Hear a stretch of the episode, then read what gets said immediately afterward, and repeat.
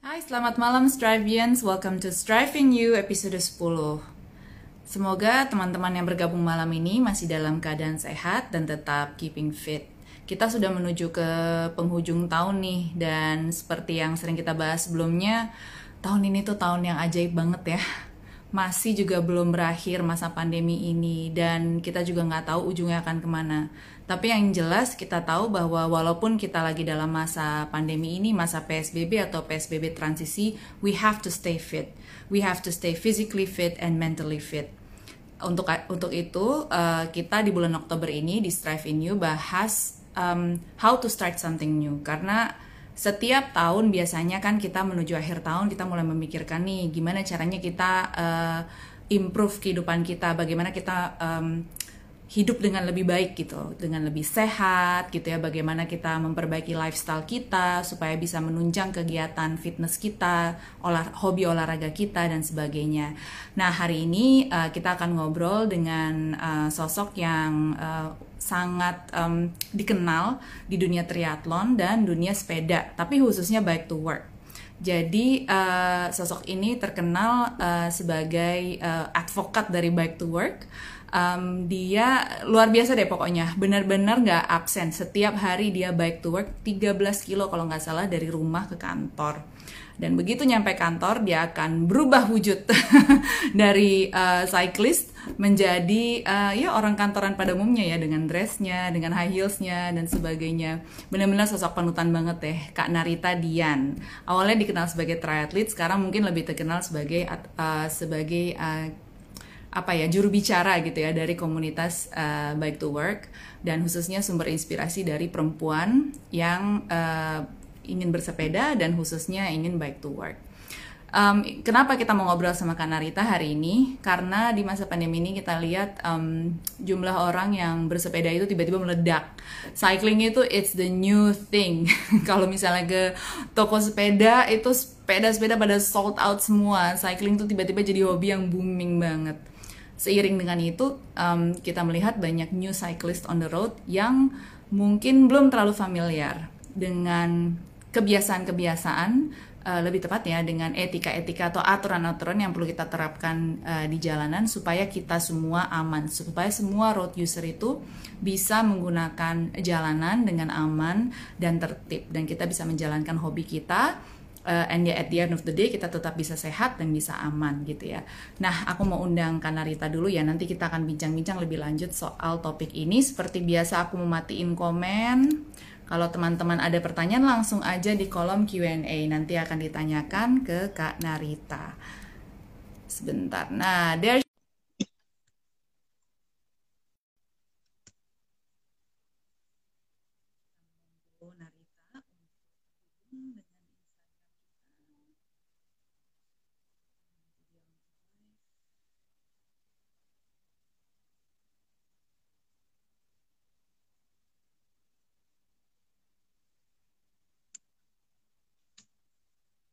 Semoga, semoga bukan koneksi saya ya. Oke, sambil menunggu Narita, uh, gak apa-apa langsung aja tinggalin pertanyaan atau komen di Q&A box. Kalau misalnya ada pertanyaan seputar cycling, uh, and tell us, apakah kamu baru mulai cycling atau memang udah udah udah bersepeda untuk waktu yang cukup lama? Hai Kak Narita. Halo, muka gue jelas nggak? Kamu cantik Selamat sekali, Bu Ritri. Jelas Aduh sama, kamu juga cantik sekali dengan lipen merah. Modalnya itu doang, lipen doang. Enggak dong, itu jelas modalnya lipen, alis. Kayaknya eyeliner juga ya enggak sama dong kita rahasianya. Apa kabar Ditri? Lama banget nggak ketemu kita ya. Jadi um, buat teman-teman juga Ditri ini adalah salah satu pesepeda perempuan di awal-awal aku sepedaan yang menginspirasi loh. Terima kasih loh. Um, aku kabarnya baik, masih sehat, tapi belum bersepeda, belum nemu nyalinya nih Narita. aku udah lama banget nggak lihat jalanan. um, beda dengan Narita ya, yang um, uh, nggak sama sekali nggak absen ya, masih tetap baik to work setiap hari dan uh, bahkan uh, kalau bisa dibilang uh, sekarang udah lebih getol ya untuk bike tour kayak bener-bener gak ada absennya sama sekali kayaknya nih. Ya pokoknya pas bisa aja, Dit. Eh ini uh, aku freeze nggak sih? Aku ngelihat gambarmu freeze soalnya ini koneksinya kurang bagus ya. Iya, aku juga melihat gambarmu freeze, tapi aku bisa dengar suara kok. Dan uh, karena uh, karena uh, aku mengidolakan dirimu, jadi aku bisa membayangkan mukamu saat mendengar suaramu. Kebalik ini mah yang idolain siapa aku. ini teman-teman bisa lihat kita nggak tapi ya kira-kira? Bisa. Teman-teman boleh pas komen. Diputar ulang, uh, uh, nanti kalau teman-teman bisa komen. Tapi biasanya kalau pas aku putar ulang kelihatan kok kita videonya uh, sebenarnya lancar gitu buat mereka yang nonton. Di kitanya aja yang freeze nggak tahu okay, kenapa. Okay. Uh, uh, jadi memang ya uh, di masa-masa pandemik ini di mana kita sangat tergantung sama koneksi internet ya, kita harus pasrah lah ya sama situasi yang di luar kendali kita. Betul sekali. kita ini berbagi dengan banyak orang soalnya nih sekarang jam-jam segini memang jam sibuk biasanya. Betul, betul.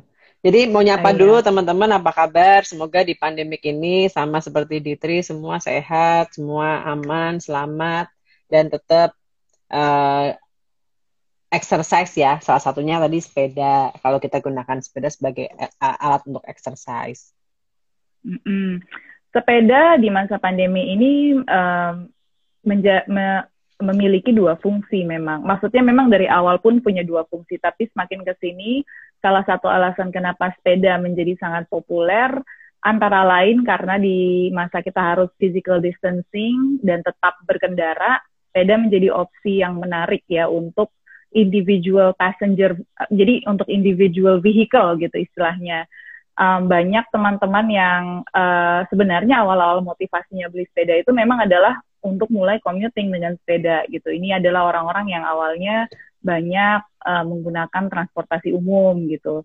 Lantas kemudian karena uh, juga sepeda itu adalah opsi rekreasi yang uh, menarik, akhirnya jadi juga pilihan rekreasi yang lumayan populer sekarang kan, gitu. Jadi ada dua ada dua fungsi memang makanya menjelaskan kenapa sepeda lipat dan hybrid yang populer banget gitu ya, selain karena harganya terjangkau karena dianggap multifungsi gitu. Cuman ya gitu dengan banyaknya orang-orang bersepeda di jalanan, uh, mulai uh, apa namanya kelihatannya ada kebutuhan ya untuk uh, untuk mengkampanyekan, untuk saling saling edukasi kali ya gimana sih harusnya kita kita kalau di jalanan sebagai pesepeda gitu untuk itu kita pengen tahu nih tips-tipsnya dari Kanarita apa sih uh, basic uh, rules-nya kalau etika utamanya kalau kita bersepeda di jalan supaya kita semua itu bisa aman gitu ya uh, dalam bersepeda dan tetap nyaman gitu dan tapi tetap goals kita tercapai apakah itu untuk olahraga atau untuk sampai ke kantor gitu.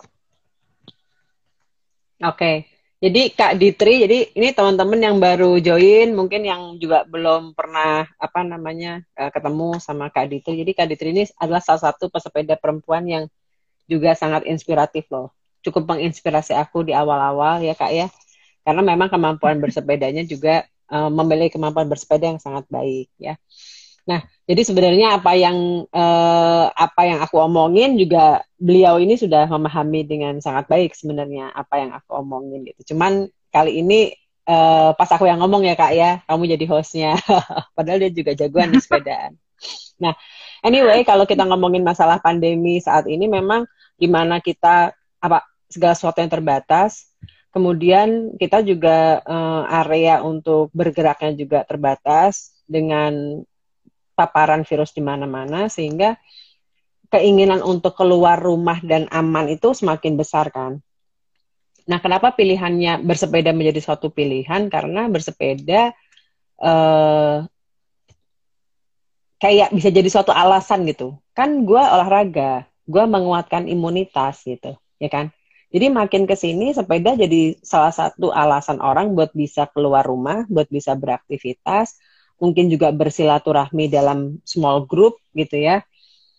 Sekaligus tadi uh, apa namanya uh, menjaga tadi ya, terutama menjaga imunitas gitu. Nah, makin ke sini makin banyak jumlah orangnya. bahkan uh, terakhir uh, survei dari uh, media Republika itu menyebutkan bahwa peningkatan jumlah pesepeda di masa pandemik ini seribu persen. Berarti kan wow, jumlah yang sangat fantastis ya. Hmm, hmm, persen. Nah, hmm. dengan jumlah itu, berarti kebayang ya, kenaikan jumlah pesepeda ini sangat signifikan. Ya. Nah, seribu persen orang itu sekarang memang arahnya sepeda bukan cuma buat olahraga, tapi sebagai lifestyle.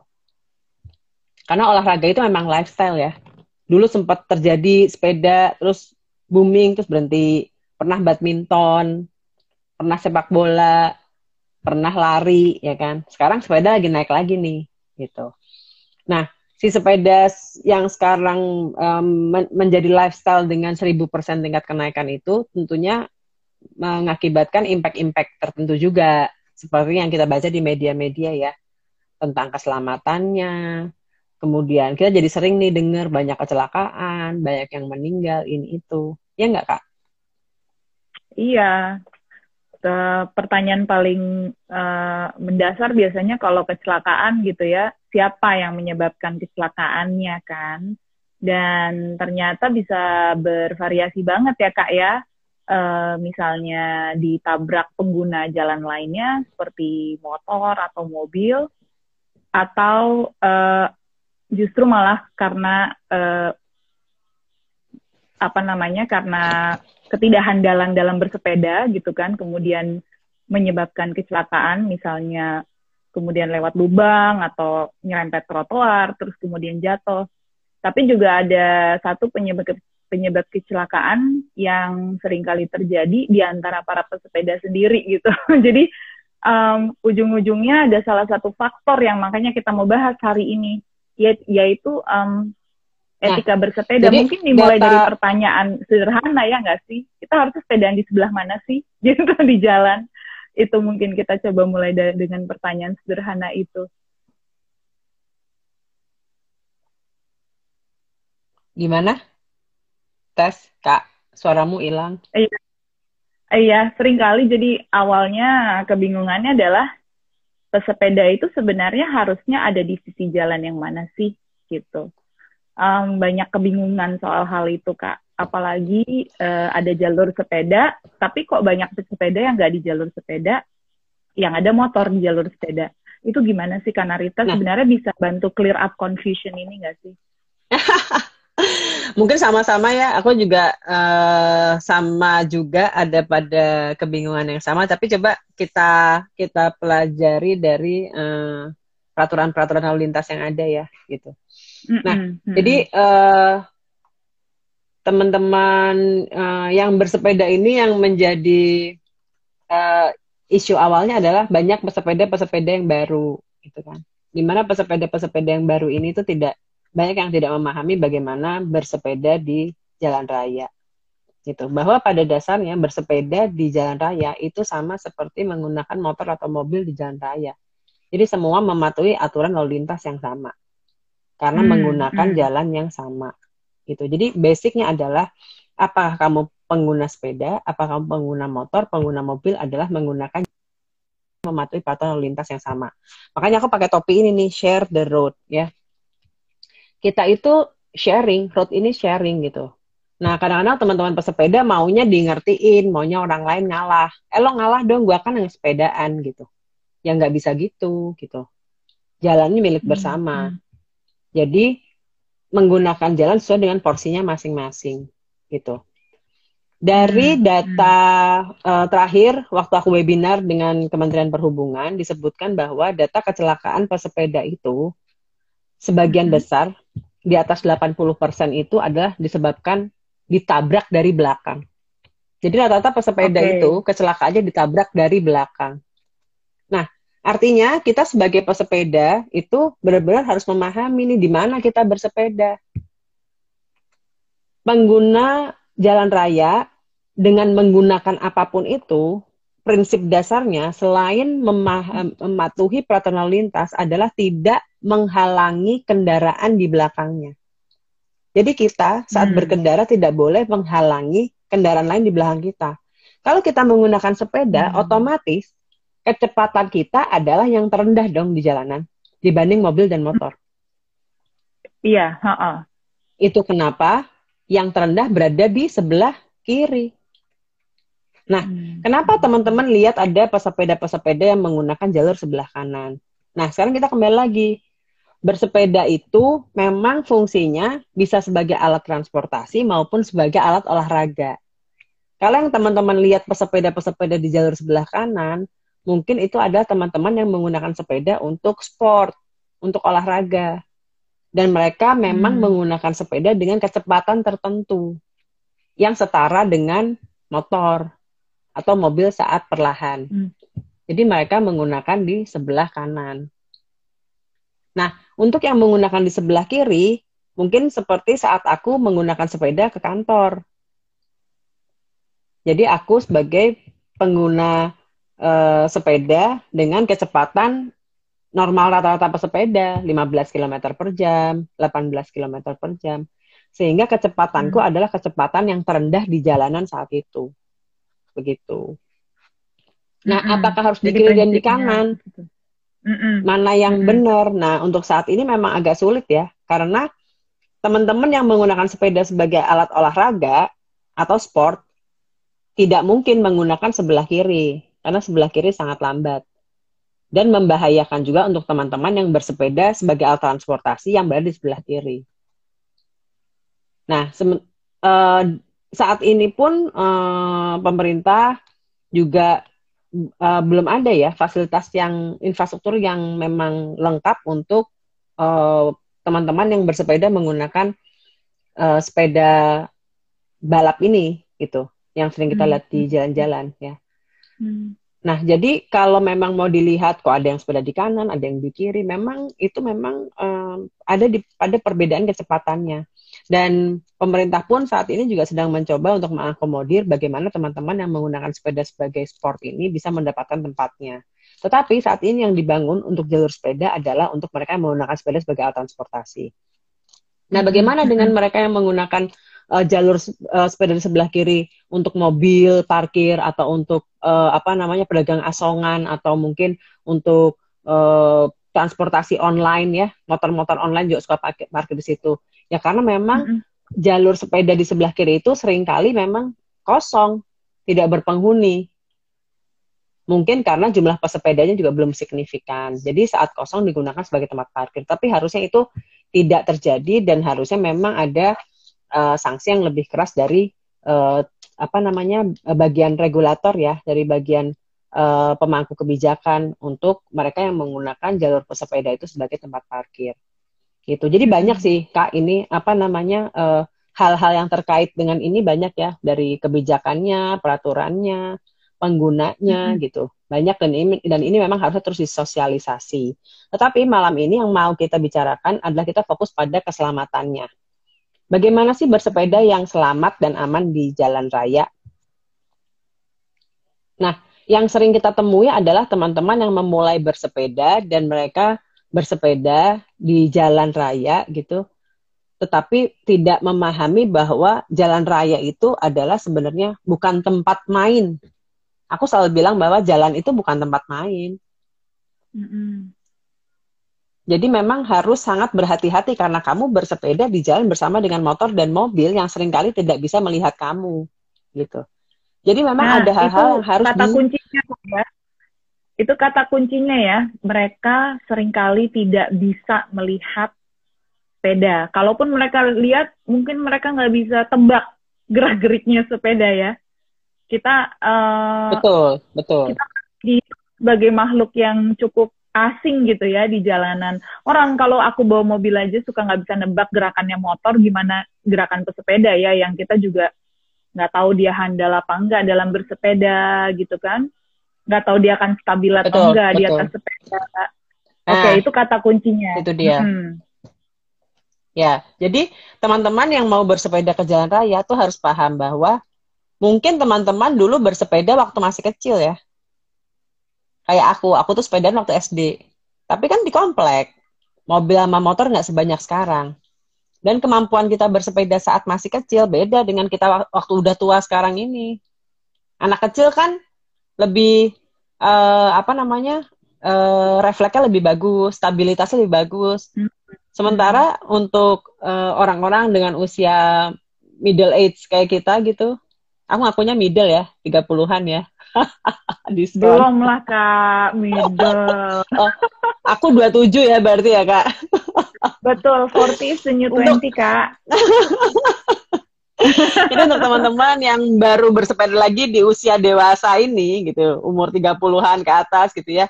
Memang kita keseimbangannya udah beda, stabilitasnya udah beda, refleksnya juga udah beda. Jangan samain seperti kita waktu masih kecil. Dan kita bersepeda di jalan raya yang hmm. traffic Jakarta ini aku bilang brutal banget ya gitu.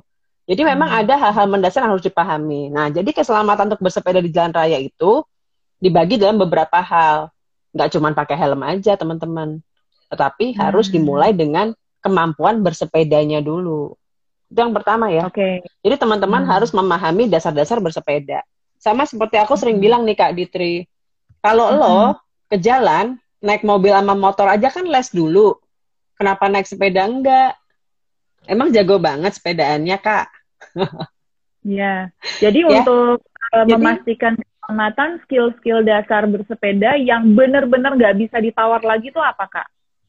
Nggak bisa ditawar lagi nih, pokoknya lo kalau mau turun ke jalan lo tuh harus bisa hal-hal ini gitu. Ya lo harus bisa melakukan pengereman dengan baik. Mengerem itu bukan hmm. hal yang gampang loh. Ya, ya. berlatih okay. mengerem itu adalah sesuatu yang perlu dipelajari dalam jangka waktu tertentu. Kak Ditri pasti tahu. Gimana sih Kak ngerem kalau lagi ada turunan? Gimana sih Kak ngerem kalau lagi dibelokkan?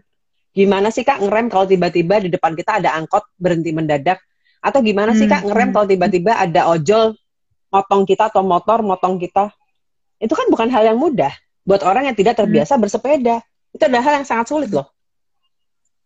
Jangan ya, salah. Ya, ya. Gitu. Nah, jadi kemampuan mengerem itu tidak serta-merta dikuasai oleh orang saat dia naik sepeda. Naik sepeda itu bukan cuman, ah gua naik, yang penting gue seimbang dan gue nggak nabrak orang. Nggak gitu kak. Kamu nggak nabrak bukan berarti kamu nggak bisa ditabrak. Kamu bisa ditabrak. Kalau kamu nggak seimbang atau kamu melakukan gerakan yang tiba-tiba Iya. Kan tadi Kak Dita iya. juga bilang tadi, iya. gue nggak tahu nih sepedanya arahnya mau ke mana nih, gitu. Jadi sering kali pesepeda-pesepeda yang baru mulai ini, baru mulai ini tidak bisa mengendalikan sepeda dengan benar sehingga seolah-olah sepertinya terlihat nggak stabil, ya kan? Okay, Gerakannya iya, bergerak betul. ke kanan ke kiri. Nah, betul. itu adalah bagian dari belum menguasai skill dasar bersepeda yang baik. Jadi mengerem itu adalah satu skill yang harus dipelajari dengan baik ya sebelum turun ke jalanan. Yang kedua, skill untuk handlingnya itu sendiri. Yang dimaksud dengan handling adalah bagaimana kita bisa stabil di jalan, bisa merasakan kondisi jalan, tahu nih di kanan kiri kita ada mobil atau motor, sehingga kita bisa memberikan refleks yang tidak tiba-tiba. Ya. Itu. Ya. Itu ya. kemampuan ya. untuk menghandle sepedanya itu sendiri. Kemudian yang iya, ketiga, dalam situasi kemampuan untuk kagetan ya. Betul, betul. Karena walk, kar uh -uh. Kar karena saat kita panik di jalan raya itu sama sekali tidak membantu dan beresiko terhadap kecelakaan. Gitu. Okay. Nah, kemampuan untuk yang ketiga kemampuan untuk berganti gigi seandainya teman-teman menggunakan sepeda dengan beberapa kecepatan ya bukan hmm. single gear nih ya gitu itu juga suatu keahlian yang harus dipelajari gitu. Berganti gigi saat menghadapi flyover. Bukan ganti gigi kak yang ada. Rantainya putus atau rantainya copot ya enggak karena baru ganti hmm, hmm, giginya waktu lagi naik gitu. Nah, itu adalah hal-hal mendasar yang harus dipelajari nih teman-teman. Dan sebelum turun ke jalan, hal ini bisa dipelajari di sekitar rumah, di komplek, hmm. atau carilah tempat-tempat hmm. sepi, ya, di mana kamu bisa belajar dulu, gitu. Sama kayak kita dulu belajar naik motor, belajar naik mobil. Kita kan selalu belajar di tempat-tempat yang sepi ya, di lapangan, di komplek, di mana lah gitu. Ya belajar, belajar bagaimana berhenti, belajar bagaimana stabil, belajar bagaimana mengendalikan sepeda dengan baik, belajar bagaimana mengayuh dengan baik. Nah, yang keempat ini pedaling, Pak. Kak. Pedaling itu mengayuh mm -hmm. ya. Jadi bagaimana mm -hmm. kita bisa melakukan kayuhan dengan baik, full, sempurna, ya, nggak lepas-lepas. Jangan salah loh. Kalau orang yang nggak biasa sepedaan itu kayuhannya lepas-lepas. Di saat kayuhan kita tidak full, ya, nggak sempurna, keseimbangan kita terganggu. Nah, itu yang akan membuat kendaraan lain di belakang kita berpikir bahwa kita geol-geol, kita nggak stabil. Kan bahaya tuh. Ya kan? Nah, itu. Jadi jadi uh, kemampuan dasar bersepeda yang harus dipelajari adalah kemampuan mengerem, kemampuan berganti gigi apabila sepedanya multi gigi, multi gears ya. Kemudian kemampuan untuk mengayuh sepeda itu sendiri, karena kayuhan itu kan butuh otot yang kuat, ya kan? Jadi harus latihan emang sepedaan itu nggak bisa tiba-tiba bisa sepedaan, harus dilatih karena yang namanya uh, kemampuan fisik itu meningkat secara uh, progres ya, bukan tiba-tiba nggak ada yang instan. Yang keempat adalah kemampuan handlingnya itu. Handling adalah bagaimana kita bisa mempelajari dan merasakan situasi dari jalanan itu sendiri. Nah itu dari sisi uh, kemampuan ya, dari skill bersepedanya. Nah yang kedua apa? Yang kedua adalah sepedanya itu sendiri. Nih, Aku sering menemukan teman-teman itu sepedaan itu sepedanya nggak dicek. Jadi main naik aja gitu. Hmm, nggak dicek nah, apanya itu nih? sebenarnya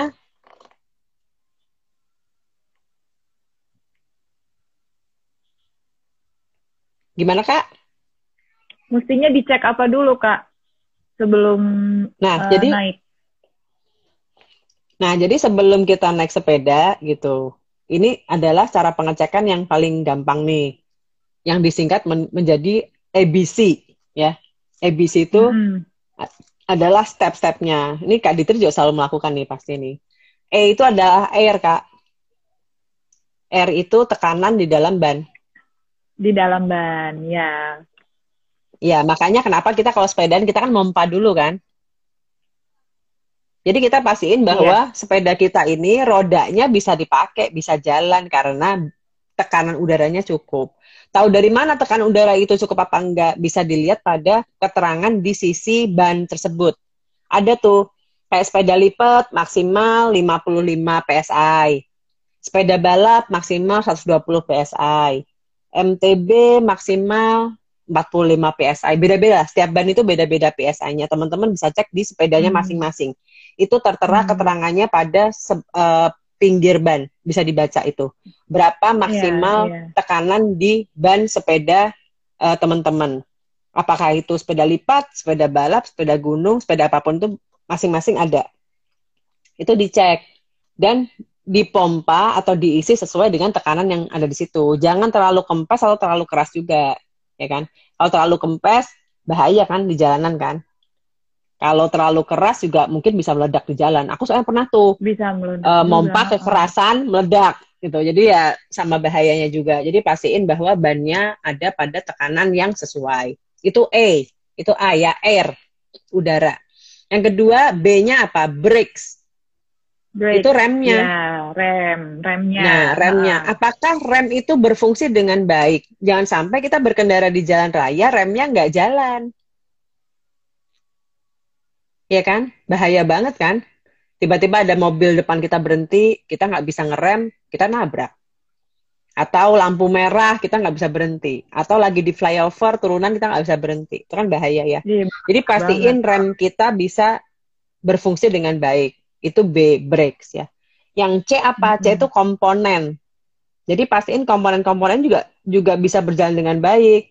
Kayak chainring, kayak uh, chainnya sendiri, kemudian hmm. di sekitar putaran itu ya komponen-komponen itu ya sprocket, uh, apa namanya uh, baut-bautnya kenceng apa hmm. enggak itu kan bisa dirasain tuh bisa kita cek juga gitu atau uh, apa namanya kalau untuk sepeda balap atau sepeda-sepeda yang ada quick release-nya juga itu bisa dipastiin tuh quick release-nya udah ketup atau enggak. Ya. Iya. Nah, ya. jadi jadi uh, kita tahu bahwa sepeda kita tuh sehat dan bisa digunakan. Itu kalau chainnya atau chain ringnya itu karatan itu itu loh kak bener-bener seret dipakainya bener-bener bisa mengganggu kita saat berkendara. Jadi pastiin itu hmm. bersih, hmm. bebas dari karat, bisa berputar dan bisa digunakan. Tadi ABC hmm. ya, cara pengecekannya adalah ABC check. Nah apa itu check? Hmm. Karena udah E, R, B brakes, C komponen, ceknya apa? Ceknya adalah dicek ulang. Artinya setelah A-nya sesuai dengan uh, tekanan yang di yang tertulis, B-nya brakes-nya berjalan, C-nya komponennya juga bersih, bisa berputar, tidak karatan. Cara pengecekan terakhir adalah dinaikin. Naikin sepedanya, yeah. puterin dulu. Dicoba remnya, dicoba bannya enak apa enggak. Bener enggak uh, rantainya oke, bisa pindah gigi enggak, segala macam. Coba dulu sebentar, depan rumah gitu, langsung. Kalau udah oke semua, berangkat sepedanya berarti aman Jangan, untuk iya. dinaikin. Ya. Betul. Jangan betul. gengsi ya nah, kalau misalnya ngerasa kok ada yang aneh itu segera berhenti dan cek dulu mumpung masih dekat rumah ya. Kadang-kadang kan kita betul. duduk kita kayu, kita dua tiga kayu terus baru kok ada yang aneh ya.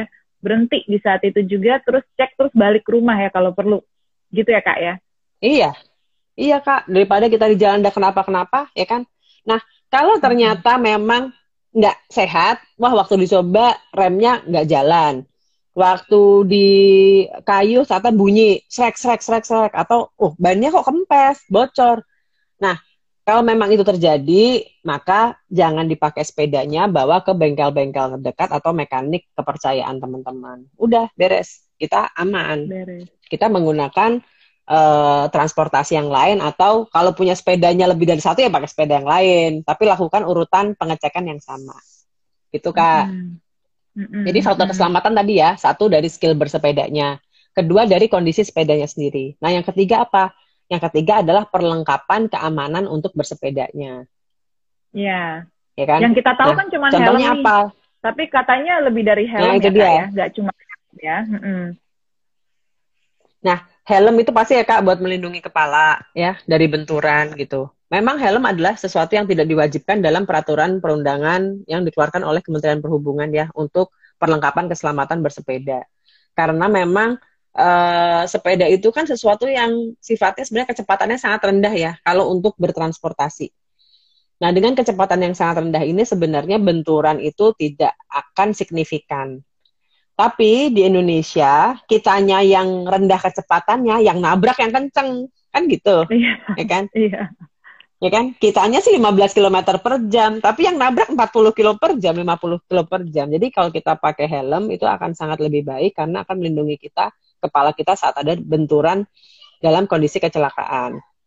Mm -hmm. Nah, penggunaan helm itu lebih ditekankan pada penggunaan helm untuk uh, sepeda sebagai olahraga ya tadi dengan kecepatan tertentu. Tapi untuk transportasi sebenarnya uh, bukan kewajiban secara peraturan, tetapi sebaiknya kita mewajibkan diri kita untuk melindungi diri kita sendiri. Jadi kalau buat aku helm sih wajib ya, walaupun aku sepedaan pelan-pelan aku selalu pakai helm. Itu yang pertama hmm. kak. Turun ke bawah nih, aku selalu pakai kacamata. Karena kacamata ini oh. uh, bukan bukan cuman obat kece aja ya, biar foto-foto kece gitu enggak kak. Jadi kacamata itu kalau buat aku ya dia benar-benar bisa melindungi mataku dari eh, benda-benda uh, kecil yang masuk ke mata. Karena saat kita berkendara kita kan ada pada kecepatan tertentu.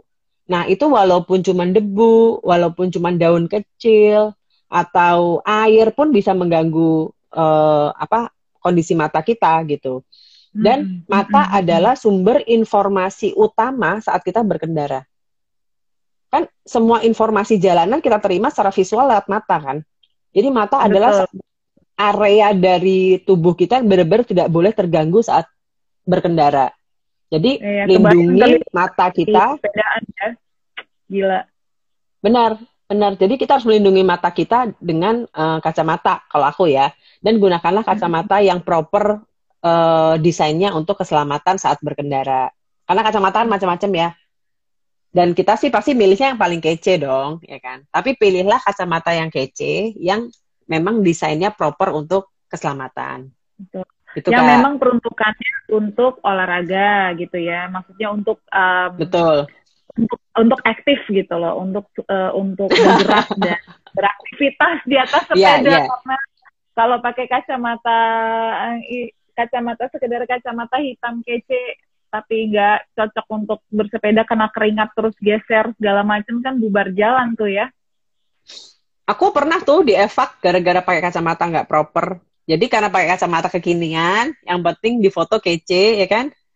Jadi aku sepedaan lah pakai kacamata itu. Nah tiba-tiba tengah jalan hujan, semua masuk dong air ke mata. Wah pedes banget itu bener-bener nggak tahan. Jadi aku akhirnya memutuskan untuk berhenti dan evak karena mataku pedes, kemudian kacamatanya juga lensanya nggak proper, jadi berembun, nutup bener-bener matanya terganggu, kacamatanya sendiri iya. pun juga berembun, nutup. Jadi ya nggak aman. Akhirnya aku memutuskan buat di evak. Itu benar-benar karena yeah, faktor yeah, kacamata. Yeah. Jadi ini pengalaman pribadi ya kak. Nah setelah yeah, itu kita yeah. turun lagi nih. Nah karena sekarang pandemi memang disarankan menggunakan masker untuk menghindari paparan virus ya. Jadi dari helm, kacamata, masker.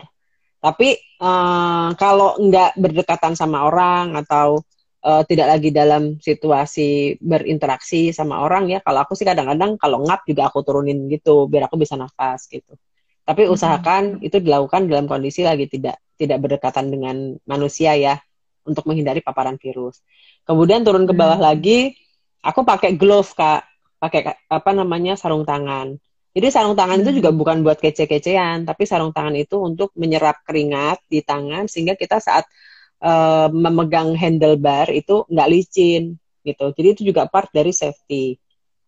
Karena kalau aku tuh hmm. tangannya keringetan kan, jadi kalau aku nggak pakai glove itu bener-bener buat aku sih bahaya lah gitu. Apalagi kalau hujan. Aku kan ya, sepedaan, itu. hujan juga sepedaan kak, berangkat kantor. Gimana? Oh iya, Iya, karena kalau misalnya berkeringat terus di situasi genting ternyata kita perlu rem atau bereaksi cepat terus slip itu bisa bahaya banget ya. Hitungannya bisa betul, nyawa. Betul, betul. Betul. Jadi sebenarnya glove itu glove itu fungsinya juga uh, apa ya namanya uh, sangat vital lah buat kita bersepeda. Kemudian aku juga selalu pakai sepatu. Nah, kenapa sepatu? Sebenarnya boleh sih pakai sendal. Beberapa temanku bahkan pakai sendal jepit gitu ya tapi um, hmm. aku sih nggak sejago itu ya gitu karena aku ngerasa sepatu dengan sol yang tepat itu bisa ngegrip di pedal nah uh, sepatu yang ngegrip ini sangat membantu agar kayuhanku stabil jadi saat kayuhan itu stabil maka kita akan dengan mudah mengendalikan sepeda kita. Nah kalau aku pakai hmm. sendal yang nggak ngegrip di pedal nih menurut aku ya kan copot-copot tuh licin gitu. Jadi aku ngerasa berbahaya kalau buat aku. Tapi beberapa teman memang memiliki kemampuan bersepeda yang di atas rata-rata sehingga mereka bisa menggunakan sepeda eh menggunakan sendal untuk bersepeda. Nah itu beda beda kasus ya. Mereka itu skillnya biasanya nggak kayak aku nih. Aku kan sepeda ya sepeda biasa aja gitu. Sepeda ya normal orang lah skillnya gitu. Jadi harus benar-benar full kalau aku nih kak gitu. Jadi kalau ya, yang teman-teman yang jago-jago banget, yang jago-jago itu mungkin skillnya diasah sudah diasah sebagai tukang becak ya. Sebelumnya. Mereka emang emang semi sirkus kak, emang jago banget itu. Tapi buat aku dan mungkin buat teman-teman yang juga skillnya rata-rata manusia biasa, ya gunakanlah perlengkapan-perlengkapan uh, keamanan yang standar. Buat aku sepatu adalah salah satu perlengkapan keamanan. Jadi kalaupun kita sampai jatuh uh, itu kaki kita nggak nggak nggak nggak langsung terluka hmm. karena tertutup oleh sepatu. Sama kayak glove. Kalau kita jatuh pun ya kak, hmm. tangan itu refleks nahan. Jadi hmm. yang robek paling glove-nya, tangan kita sih cukup terlindung. Aku juga pernah tuh jatuh waktu ke apa arah ke KM 0, aku jatuh nggak pakai glove. Nah itu tanganku langsung luka-luka semua tuh, langsung lecet Sini, semua. Luka Jadi semua. sejak saat itu, iya. benar se sejak saat itu aku nggak pernah sepeda nggak pakai glove. Kecuali kalau lupa banget ya gitu, emang cepet-cepet ketinggalan. Tapi aku selalu pakai glove karena aku tahu kalau aku jatuh, aku kenapa-kenapa, minimal tanganku terlindung. Itu iya. itu Kak, beberapa itu, perlengkapan kan, keamanan. Iya, tadi kan uh, uh, lo juga bilang soal kita tuh suka nggak terlihat oleh um, pengguna jalan lainnya. Nah, itu gimana tuh? Apa apa ada nggak kayak ketentuan khusus gitu untuk pakaian kita supaya gimana caranya supaya kita aman, nyaman dan juga yang paling penting adalah visible gitu loh, kelihatan sama pengguna ya. jalan lainnya. Betul. Jadi itu itu partnya nanti ada pada penggunaan pakaian yang terlihat ya gitu. Jadi uh, biasanya gunakan pakaian-pakaian yang sifatnya reflektif, atau terang. Jadi kita kelihatan tuh dari jauh. Ada juga jaket-jaketnya kan, jaket reflektif kan, gitu. Terutama kalau kita berkendara saat malam, itu penting banget dipakai. Jadi usahakan kita terlihat oleh orang lain. pakai baju warna terang, pakai baju reflektif, pakai pakai uh, apa pun lah yang penting kita kelihatan ya. Dan jangan lupa lampu kak, lampu depan, lampu belakang, lampu. ya. Mm-mm. Bahkan sepedaku tuh ada ya? yang aku pasangin lampu banyak banget, wajib. Hmm. Apalagi kalau malam ya, kalau malam, kalau pulang kantornya malam kayak aku nih, atau kita mau bersepeda pagi-pagi, kan kadang-kadang kita suka ngelup pagi-pagi ya. Nah itu pastikan hmm. lampu sepeda itu dilengkapi dengan lampu agar terlihat. Aku ada salah satu sepedaku yeah. yang aku pasangin lampu belakang, kemudian lampu di kanan kirinya juga. Jadi rame banget sepedaku kata orang-orang, Nar itu sepeda apa disco katanya gitu. Saking ramenya. Jadi gue biar kelihatan gitu loh sama orang-orang. Karena ngerasa kita tuh kecil ya. Itu jadi uh, karena yeah. kita kecil dan kita adalah kastanya yang terendah di jalan raya, pastikan kita melindungi diri kita dengan proper. Bukan berarti yeah. saat kita kecil, kita lemah, kita tidak terlihat di jalan raya menjadi hambatan buat kita tidak bersepeda, enggak. Kalau aku enggak. Kalau aku apa pun aku tantangannya pasti ya, ada jalan keluarnya. Kita minta perhatian gitu. Kita nggak boleh kayak gitu juga ya, Kak ya. Karena kita kecil, kita ngerasa Betul. Oh, kita Jadi, harus diperlakukan khusus gitu. Nggak bisa juga ya. Soalnya soal yang tadi yang soal um, apa namanya visibility gitu ya. Uh, gimana nih pandangannya Kanarita nih soal uh, kit-kit cycling yang terkini dari Eropa itu kan warna-warnanya tuh sendu gitu ya, terus warnanya rada abu-abu, rada coklat gitu. Terus terang kalau aku tuh nggak kelihatan dari jalan. Dulu ada temanku komen, Dit, lo jangan pakai yang hijau, lo kayak abang-abang gojek kalau di jalan gue nggak bisa ngeliat lo gitu. itu gimana kak? Tanggapannya. Iya kalau kalau di luar negeri kan memang infrastrukturnya lengkap ya kak.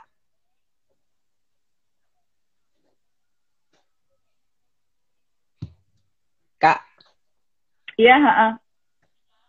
Karena infrastruktur yang di sana lengkap, maka kamu pakai baju apa, kamu juga uh, apa namanya, ya memang terpisah. Si pesepeda itu jalurnya terpisah dari non pesepeda. Kalau di kita kan nggak kepisah, karena kita nggak kepisah, maka pastikan diri kita itu terlihat gitu loh. Jadi kita emang ada extra effort nih untuk terlihat gitu. Betul. Jadi kalaupun kayak aku kadang aku pakai baju hitam, tapi aku mungkin pakai apa namanya tasnya reflektif. Kan aku pakai backpack, ya kan? Atau pakai jaket hmm. yang warna terang gitu. Jadi jadi uh, bukan alasan buat kita untuk uh, apa namanya harus benar-benar melindungi diri kita dengan baik gitu loh karena kita yang paling lemah itu kenapa kamu harus ekstra melindungi diri dengan baik. Bukan terus yang Betul. ah yaudah gue nggak gue nggak nggak sepedaan ah ya nggak gitu juga. Tetap sepedaan. Iya. aku uh, ini udah masuk tahun ketiga bike to work ya. Wow, dan di tahun ketiga ini ya udah gue udah hampir tiga tahun lah ya. Dan di, di dalam rentang waktu ini aku diserempet itu dua kali. Jadi dari oh. beratus-ratus hari aku sepedaan itu aman gitu loh. Ya pasti hmm, ada lah serempetan, konflik itu ada. Tapi aku yang bener-bener ngerasa ditabrak atau diserempet itu ya dua kali itu. Jadi menurut aku tetap aja menggunakan sepeda sebagai alat transportasi itu adalah pilihan yang aman. Selama okay. kita bisa melindungi uh. diri kita dengan baik. Bagaimana cara melindungi okay. diri kita dengan baik tadi? Satu, kuasai kemampuan bersepedanya. Dua, cek selalu sepeda sebagai alat transportasi kita. Yang ketiga, gunakan selalu perlengkapan keamanannya. Dan yang keempat, pahami etika bersepedanya. Nah, apa itu etika bersepeda? Menurut nah, aku yang semua ini. orang bilang, nah, yang semua orang bilang adalah jangan sepedaan berjejer, jangan ke tengah-tengah, jangan sambil ngobrol, jangan ini, jangan itu ya. Kalau menurut aku ya, itu sebenarnya adalah turunan hmm. dari tiga hal ini ya. Yang pertama tadi udah aku singgung di awal. Satu, patuhi peraturan lalu lintas. Bukan berarti kamu hmm. pesepeda terus lampu merah kamu nyelonong. Nggak boleh juga, Kak. Ya kan? Bukan berarti pesepeda itu ya. bebas di jalanan semau-maunya. Nggak begitu. Pesepeda ya, patuh aturan jujur. lalu lintas. Lampu merah ya berhenti. Betul. Kita harus jujur banyak teman-teman pesepeda yang suka melanggar loh. Ini yang lampu merah nih. Iya, Betul, memang aku juga suka lihat gitu. Tapi kalau kita ngelanggar kan yang ditabrak kita juga. Emang kalau sepedanya mahal ditabrak nggak mati, mati juga kak. Iya benar. Jadi ya kan? aturan lalu lintas ya harus tetap ditaati, jangan melanggar, jangan melawan arah. Betul, Banyak betul, melawan betul. Arah, mengambil lawan arah juga nggak boleh. Benar, karena kita itu lemah. Hmm. Karena kita lemah, makanya kita malahan yang paling penting harus patuh peraturan. Karena kita tuh lemah. Kalau ada apa-apa kita duluan yang kena gitu loh. Makanya jadi hati-hati teman-teman ya. Pertama patuhi peraturan lalu lintas. Yang kedua, tidak melakukan gerakan yang tiba-tiba karena itu akan hmm. membahayakan pengendara di belakang kita. Pengendara di belakang hmm. kita itu akan mengikuti gerakan kita loh. Jadi kalau kitanya nggak jelas, mereka juga bingung. Per ujung-ujungnya kecelakaan. Jadi tidak melakukan hmm. gerakan yang mendadak. Itu adalah hal yang harus dilakukan Betul. saat berkendara. Mau naik mobil, mau naik motor, mau naik sepeda, nggak ada orang belok tiba-tiba atau gerak tiba-tiba hmm. tuh kan nggak ada kak. Jadi sebaiknya juga kasih tanda ya kak ya sebelum melakukan gerakan yang belok atau putar balik atau berubah gitu yang drastis gitu. Betul. Sebaiknya betul, kasih, betul. Oh, kasih iya. tanda-tanda juga kan ya. Betul. Tadi berarti satu lagi untuk uh, apa kemampuan bersepeda, kuasai bersepeda dengan satu tangan. Itu penting tuh. Penting harus bisa bersepeda dengan satu tangan. Kenapa? Karena tangan yang satu untuk memberikan baik sinyal. Jadi kalau mau belok kiri ya belok kiri, belok kanan, mau berhenti, ya kan? Atau mau pelan gitu. Jadi pelajari baik signal itu ada, teman-teman tinggal browsing aja.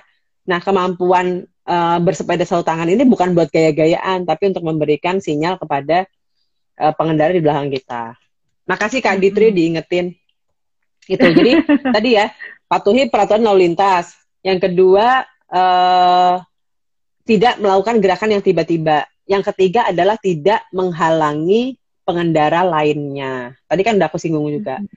Jadi kalau kamu pelan, ya kamu di kiri. Jadi mm -hmm. kenapa kita nggak boleh sepeda berjejer dua lebih, makanya jajaran tiga, jajaran empat, ya kan nutupin. Ya kan udah pelan, nutupin. Jadi tabrak lah pasti. Nggak salah yang nabrak juga gitu loh. Karena kita menghalangi pengendara lain yang lebih cepat. Uh -uh. Udah Dan pelan, ngambil jalur di kanan Benar, kalaupun kita bisa cepat gitu ya dan ngambil jalur, memang tetap idealnya tetap pada lajur itu ya kak ya. Jadi ya dua ya maksimal nggak bisa tiga, empat atau lima ya jajarannya tetap gak walaupun bisa. kita bisa, gak bisa sekalipun ya. Nggak bisa dong. Betul, karena kan mm -hmm. kalau kita berjajar tiga, empat, lima, logikanya kita menu-menuin jalan. Mm -hmm. Aku kalau, naik mobil atau motor ngeliat sepeda menuin jalan kesel juga sama ini gimana sih sepeda udah pelan, menu-menuin jalan, ya kan? Kalau soal ini gimana kak? Soal uh, teman-teman yang menggunakan sepeda untuk olahraga itu kan senangnya yang kita sebut dengan berpeloton gitu. Memang biasanya jajarnya dua ya, safnya dua gitu. Tapi bisa ke belakang tuh bisa yeah. panjang banget. Itu gimana kak? Uh, kalau itu uh, sebenarnya hmm, ini ya kak ya, kalau menurut aku saya kembali kepada tujuan awalnya ya. Rasanya sih lebih bijaksana kalau peletonnya nggak terlalu panjang ya. Hmm, hmm, hmm. Jadi mungkin hanya mamanya 10 orang, jadi berjajar 5. Kalau berjajarnya pendek itu uh, kendaraan lain masih bisa lewat, ya kan? Nggak terlalu hmm, penuh hmm, gitu. Hmm, itu idealnya. Hmm. Tapi kadang-kadang ya teman-teman kalau udah ngumpul jumlahnya jadi banyak, akhirnya jadi panjang. Tapi dengan kondisi pandemik seperti saat ini, memang harusnya kan kita bersepeda dalam small group ya. Kalau dalam small group, Betul. seharusnya peloton panjang itu tuh bisa dihindari karena kita hanya bersepeda bersama dengan tidak lebih dari lima atau enam orang mamanya. Jadi harusnya kan grupnya pendek-pendek tuh ya si pelotonnya gitu. Jadi ya mungkin kalau secara dari sisi pandeminya kalau kita ber peloton terlalu panjang juga memang kita resiko terpapar dengan banyak orang karena jumlah orangnya banyak banget. Dari sisi keselamatan di jalan rayanya ya menurut aku tadi sebenarnya kalau terlalu panjang itu juga agak berbahaya sih ya. Menurut Kak Ditri juga gimana? Hmm. Karena kan kita jadi nggak bisa ya, di break sama motor atau mobil, ya kan? Dan masalahnya pengguna jalan nggak melulu sabar ya kak ya menunggu peloton panjang lewat ada aja kejadian motor nyelip betul, gitu betul. kan dan betul, akhirnya mereka betul. berpikir atau motor keluar dari gang betul keluar dari gang gue boleh dong uh, nyelip ini panjang banget gitu kan gue nggak dikasih kesempatan buat lewat iya. gitu kan ya Iya. Jadi mungkin juga isunya di sini adalah mungkin jaga perasaan pengguna jalan yang lain juga kali ya. Karena kenyataannya kita iya. di belum punya sarana khusus ya untuk untuk uh, sepeda sebagai sarana olahraga. Jadi kita mesti bijak menggunakan uh, jalanan, mesti bijak share the road seperti kata Kanarita tuh di topiknya betul, tuh. Betul. Sesuai ini ya Kak, gitu. share the iya. road ya gitu. Jadi mm-hmm. ya jadi mau menggunakan sepeda buat olahraga maupun sebagai alat transportasi kita kan diberikan akal untuk berpikir ya. Jadi tadi lindungi diri masing-masing dan pastikan pengguna jalan lain juga selamat. Karena keselamatan orang lain ada di tangan kita juga loh waktu kita tuh berkendara di jalan raya.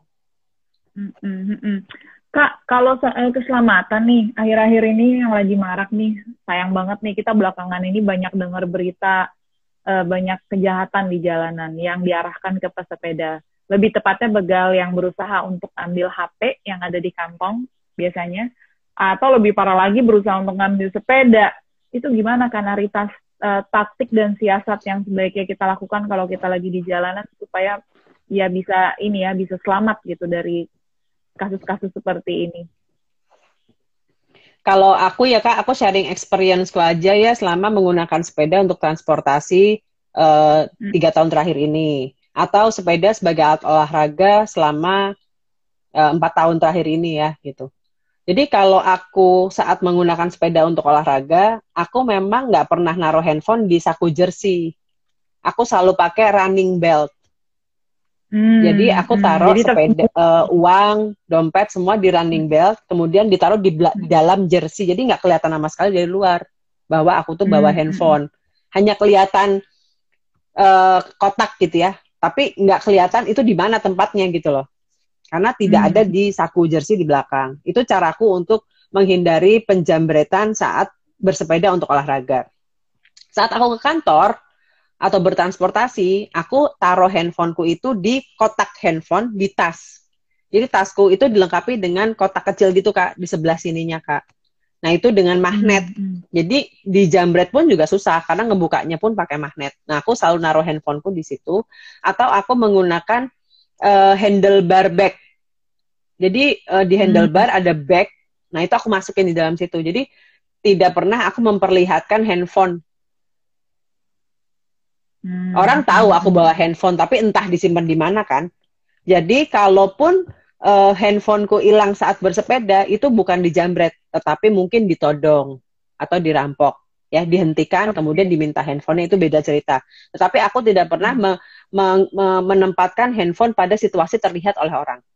Itu yang aku lakuin untuk masalah penjambretan handphone atau alat-alat berharga, laptop, kemudian uh, apa namanya uh, perhiasan, Kemudian uh, apa pun yang sifatnya berharga itu diusahakan jangan terlihat ya.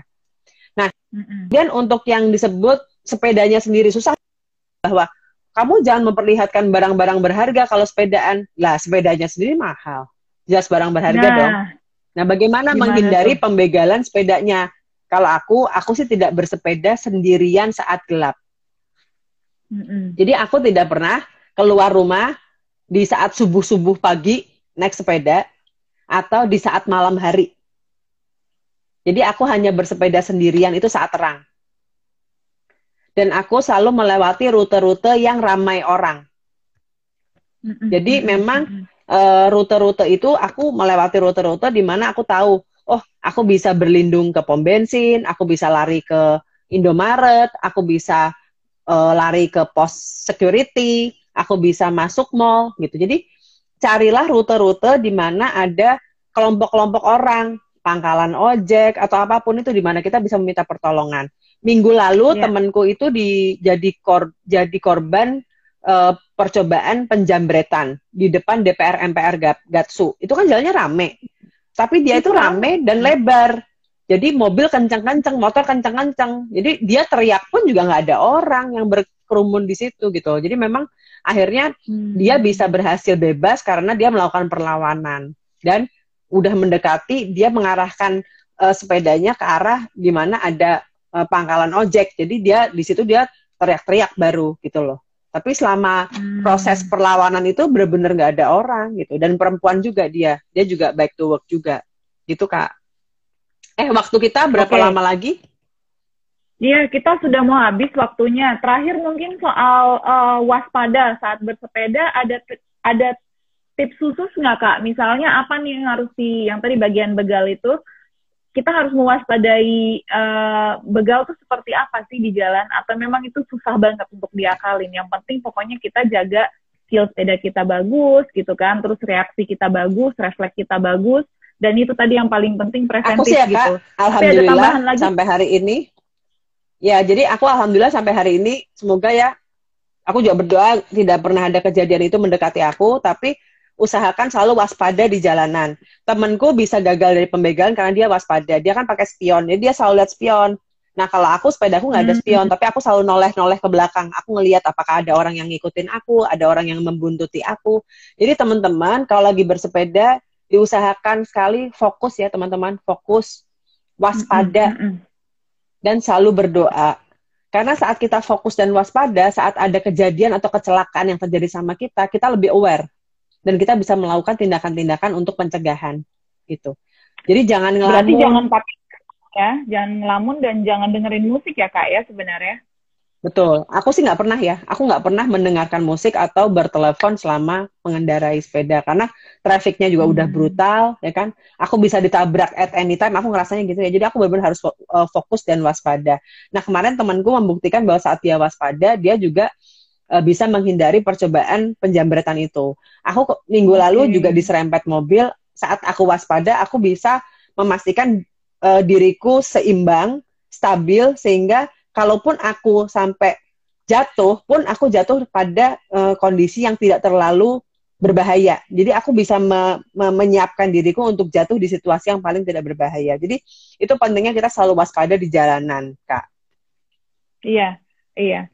Oke, Kak Narita, ini mohon maaf banget waktunya udah mau habis. Tapi soalnya kalau kita ngobrolin itu bisa dua hari dua malam memang ya soal keselamatan sepeda, soal sepeda. Benar. Kita belum benar. Soal Thank you ya Kak Ditri ya. Ya. Oh, oh, belum belum bicara soal itu. Gimana caranya kalau turunan supaya aman gitu kan? Karena kan di ibu kota juga. Nanti kita bikin episode lagi gimana? Iya, betul. Nanti kita bikin lanjutannya, kita juga pisahin Siap. khusus misalnya ngomongin bike to work atau khusus ngomongin soal sepeda untuk olahraga, tapi sebagai intro ini udah keren Siap. banget sih Kak, karena banyak banget, banyak banget Siap. newbie di Kak dunia sepeda. juga bisa sharing ini. juga kan? Aku sekarang hitungannya newbie lagi Kak, harus belajar turun ke jalan lagi nih kayaknya. Nggak mungkin, Nanti udah jagoan gitu nggak mungkin. Siap, siap. Thank you ya teman-teman yang udah join. Thank you Kak Ditri, thank you Strive Indonesia buat kesempatannya. Thank you banget. Thank you Kak Narita untuk sharingnya dan uh, tetap bersepeda, tetap menjadi inspirasi kita semua ya Kak. Tetap sehat ya. Amin, amin. Makasih ya. Stay safe everyone. Kak Ditri. Thank you. Makasih. Makasih semua teman-teman yang sudah mendengarkan. Sampai ketemu di Striving You berikutnya. Bye. Bye.